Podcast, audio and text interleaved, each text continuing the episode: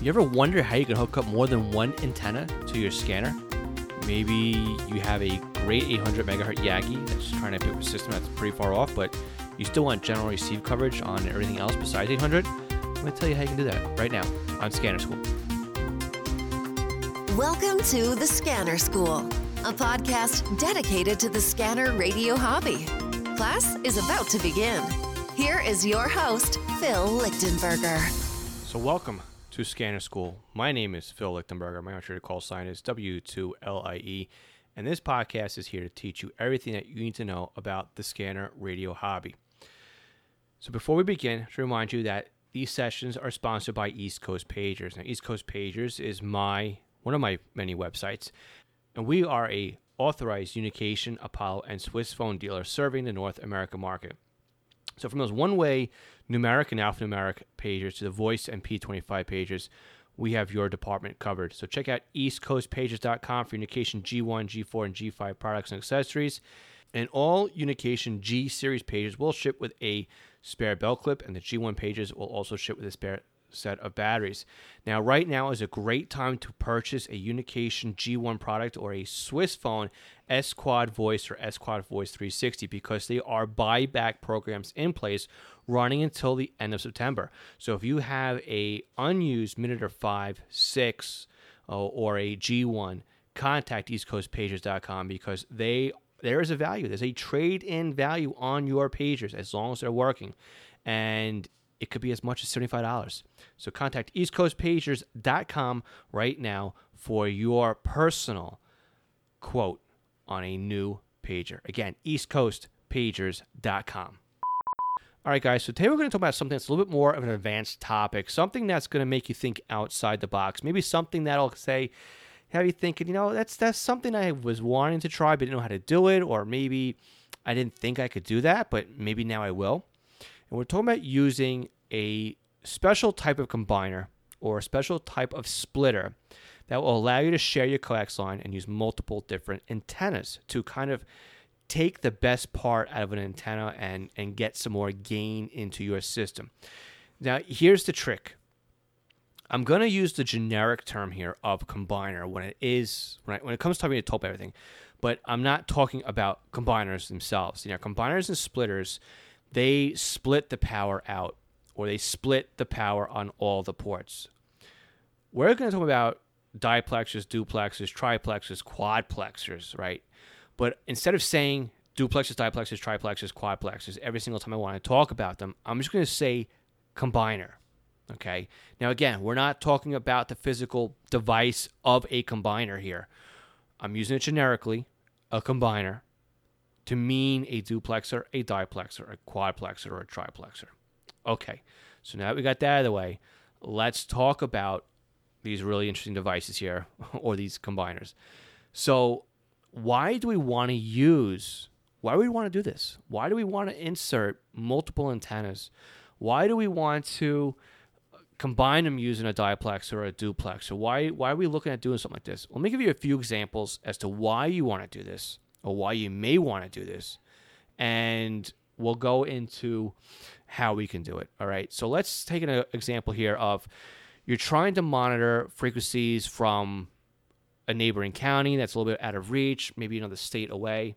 And we already know from previous sessions that a Yagi antenna is a great way to beam your signal strength, right? Get, get a lot of gain in one direction. But Yagis are very specific on the frequencies they work on. So you really can't use a VHF Yagi and, and, and listen on 800, right? The gain's just not there. It's not really going to be a good match.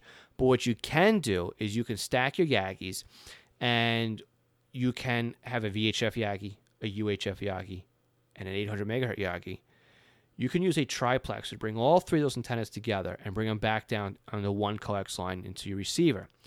Or maybe you have um, a really good low band antenna, something that's cut really good for 46 megahertz, or something that's really cut well for you know 33 megahertz, wherever it is your low band activity is, 39 megahertz. Um, but you still want to use your discone for VHF, UHF, and everything else. you can buy a a diplex or a duplexer that will just split out everything less than a certain frequency range and, and bring it to one antenna to the other. Now, again, it's kind of off the shelf product line here, so you can't really get too um, too flexible as to what it is you can do. I mean, you can dev- design your own stuff if you really want to go down that route. Uh, you got to watch out for a lot of the mathematics when it comes to that, but you know there are some stuff you can buy off the shelf that will allow you to do exactly what it is that you that you're looking to do. Uh, another example here would be, um, you know, you have a really good low band antenna, really good VHF, UHF antenna. You want to combine the two together, three together. You can combine all those. Why is it that we look at using a combiner, diplexer, duplexer, triplexer, right, um, instead of a T connector? You don't want to use a T connector because it will change the impedance of your coax run. You also don't want to use a T connector because signal is going to come in on both antennas or, or whatever else antenna is that you have in a network. And you can get signal that comes in out of phase. If they come in completely out of phase from each other, they can negate each other and they could attenuate your signal. Uh, you could have a problem where you get something that's slightly out of time and then we all know how well that works when it comes to simulcast or P25, right? You can have a problem with your, you can actually degrade your, your reception or your decode rate on P25 systems if you don't do it right. Again, why don't we use combiners or splitters? Because uh, or the, the physical device called a combiner or splitter because they split the power on all the ports, and you really don't want to split it. You want to filter these out right? And that's the key. That's where we're talking about diplexers and, and, and this stuff this week, because on last week's session, on session 34, we talked about filters. And everything we talk about today, you can download uh, or you can look at online, scannerschool.com slash session 35. So again, why we use a diplexer? Well, a diplexer is basically a fancy splitter. It's three ports on a diplexer, a low pass filter, a high pass filter, and a shared port or a combined port. So that's really what a diplexer is. It's passive. It means it has no gain, has no uh, no active electronic circuits in there. Nothing to be powered up, and you can hook this up as either as an input or an output device. It doesn't matter if you're combining signal or splitting signal when it comes to the diplexer. All right, the diplexer really doesn't care. What you really got to look out for is what frequencies the diplexer is going to work for. You want to make sure you plug the low band system into the low side and the high system into the high side. So, what's the difference though between a diplexer and a duplexer? A lot of people use these terms interchangeably, and they're not. They're completely different kinds of syst- uh, di- types of devices. Typically, a diplexer is used on a receive-only system. So, when it comes to scanning, yes, a diplexer is what you're looking for, but an off-the-shelf device typically is going to be a duplexer because duplexers are made for the amateur radio market. A duplexer allows you to both transmit and receive on a single path. It's duplexed. That's where you get the name from. It's bidirectional communication. And there's a large isolation between the transmit and the receive side. So typically what happens is if you were to transmit and you had reflected power and it comes back into the receive side, that could blow out the receiver or it could desensitize the receiver. So you want to have enough separation between the ports. Also, a duplexer is really for where you have really close frequencies you're trying to split. So a typical duplexer may have three megahertz or five megahertz separation, maybe even on the VHF side, maybe as low as 0.6 uh, megahertz separation between the input and the output port of the, uh, the, the two paths on the duplexer. Okay, but again, for a scanner world, receiver world, we're looking at diplexers. But typically, the stuff you're going to buy off the shelf is going to come from the amateur radio market or the commercial market, and that's going to be a duplexer. So what else if you want to do um, beyond two antennas? You'll get a triplexer beyond three antennas, a quadplexer for four antennas. So what are the benefits of using a diplexer, a duplexer, a triplexer, a quadplexer, pentaplexer? If you want to go that high, is it a pentplexer or a pentaplexer? I don't recall. But really the key benefit here is to keep your costs down because if you can share a single coax line, you're saving money. Now remember, we talked about in session 30 about coax lines. We talked about LMR 400 being the preferred coax line. And again, you can go and download some bonus material on coax lines at scannerschool.com slash session 30. We got a great chart there that breaks down the losses and effectiveness of multiple um, coax lines, but we don't have anything like that right now for for duplexes or diplexes or triplexers. Uh, I'm just referring to that so you understand why we use LMR 400. But again, LMR 400 is a bit pricey. So if you're going to bring in two antennas, why are you going to double your cost on your coax line? Just put a diplexer up there or a duplexer at the top end of your tower or on top of your, your house where the two antennas come together and come down through a shared antenna path, shared coax. Okay. So again, we talk about placing the diplexer, the duplexer, the triplexer at the top. You can also place them down at the bottom. Why would you want to, again, split the signal when you get down to the bottom? Remember we talked last week on session 34 about filters? And we use filters to kind of increase the sensitivity of your receiver. Here's a great example of this again. Maybe you have a, uh, a scanner you're going to use for VHF Marine, or maybe you're going to use it for railroad. You don't need to be pumping UHF stuff into that receiver. And maybe you have a scanner that you're just going to use for everything above that, you know, UHF, 400, 800, whatever it is. So you can really then bring just the VHF signal into one scanner, and that scanner only has to worry about what's coming in on that on that uh, on that frequency split. Whereas the other radio then only has to worry about UHF and above. So on the UHF radio, it's not uh, desensitizing to, for the local FM radio site on the, on the VHF radio, it's not being overloaded by the cell site that's right next door.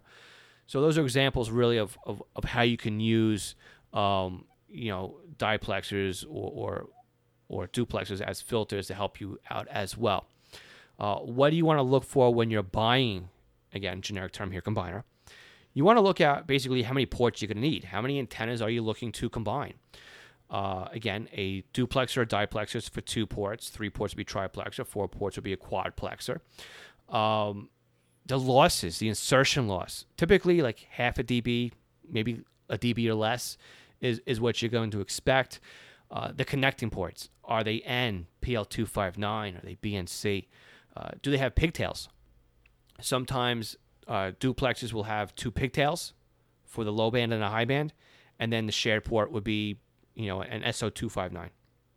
Don't worry about these connector names. We're going to talk about them next week. So if they don't have pigtails, you're going to also need to worry about any type of jumpers or adapters that you're going to need. So at my location here, I've used uh, duplexes made by MFJ. I've used some made by Diamond. I've used Comet. I have used triplexes made by all three brands as well. I'm very happy with them. They they perform. Um, you know, and again for the scanning world, it's fine you're not going to be transmitting through it anyway for for um, for scanning.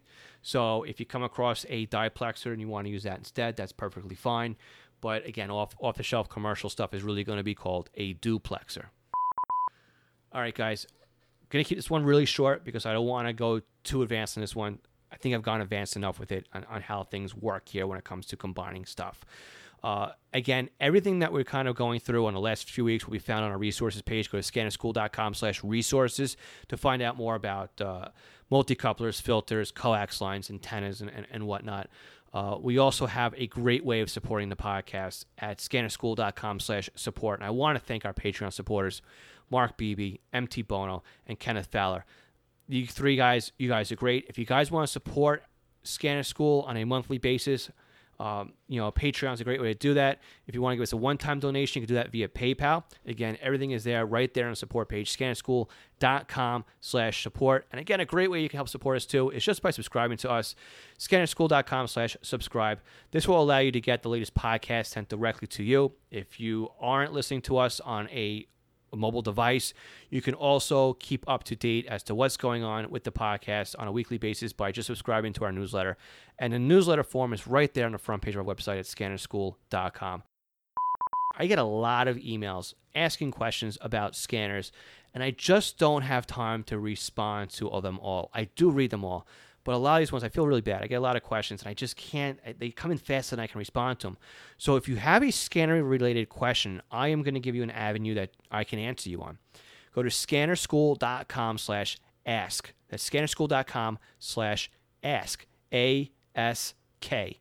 Ask that will give you a voice phone number. If you're in the States, you know, it's a local United States number, you can leave me a voicemail and I will take that recording of the, of the message you leave me and play it back on a future podcast and also answer it. If you're outside the United States or don't want to do it via the phone, I, you can also leave me a voicemail from your phone, uh, your tablet, or your computer's microphone there's a speak pipe button on there. Basically, you just push on the button. It's going to tell you to record your message. You will record your voicemail just like it would be if it's over the phone. And I'll get the MP3 file. I'll insert it into a future podcast and answer your questions that way. So let me know your scanner related questions. Scannerschool.com slash ask, and I will answer them on a future podcast. All right, guys. Don't forget, we also have a great Facebook community at scannerschool.com slash Facebook group. Until next week, I'm gonna let this one be. Let me know how you guys make out with your uh, your station upgrade if you're gonna use different kinds of uh, duplexes or diplexes or triplexes or whatever it is you're gonna be using. Till next week, say 73. My name is Phil Lichtenberger. Thank you so much for listening to the Scanner School podcast, we teach you everything you need to know about the scanner radio hobby. I'll catch you guys again next Tuesday, 73. Thanks for listening to the Scanner School podcast. Be sure to visit www.scannerschool.com to access the show notes and bonus content.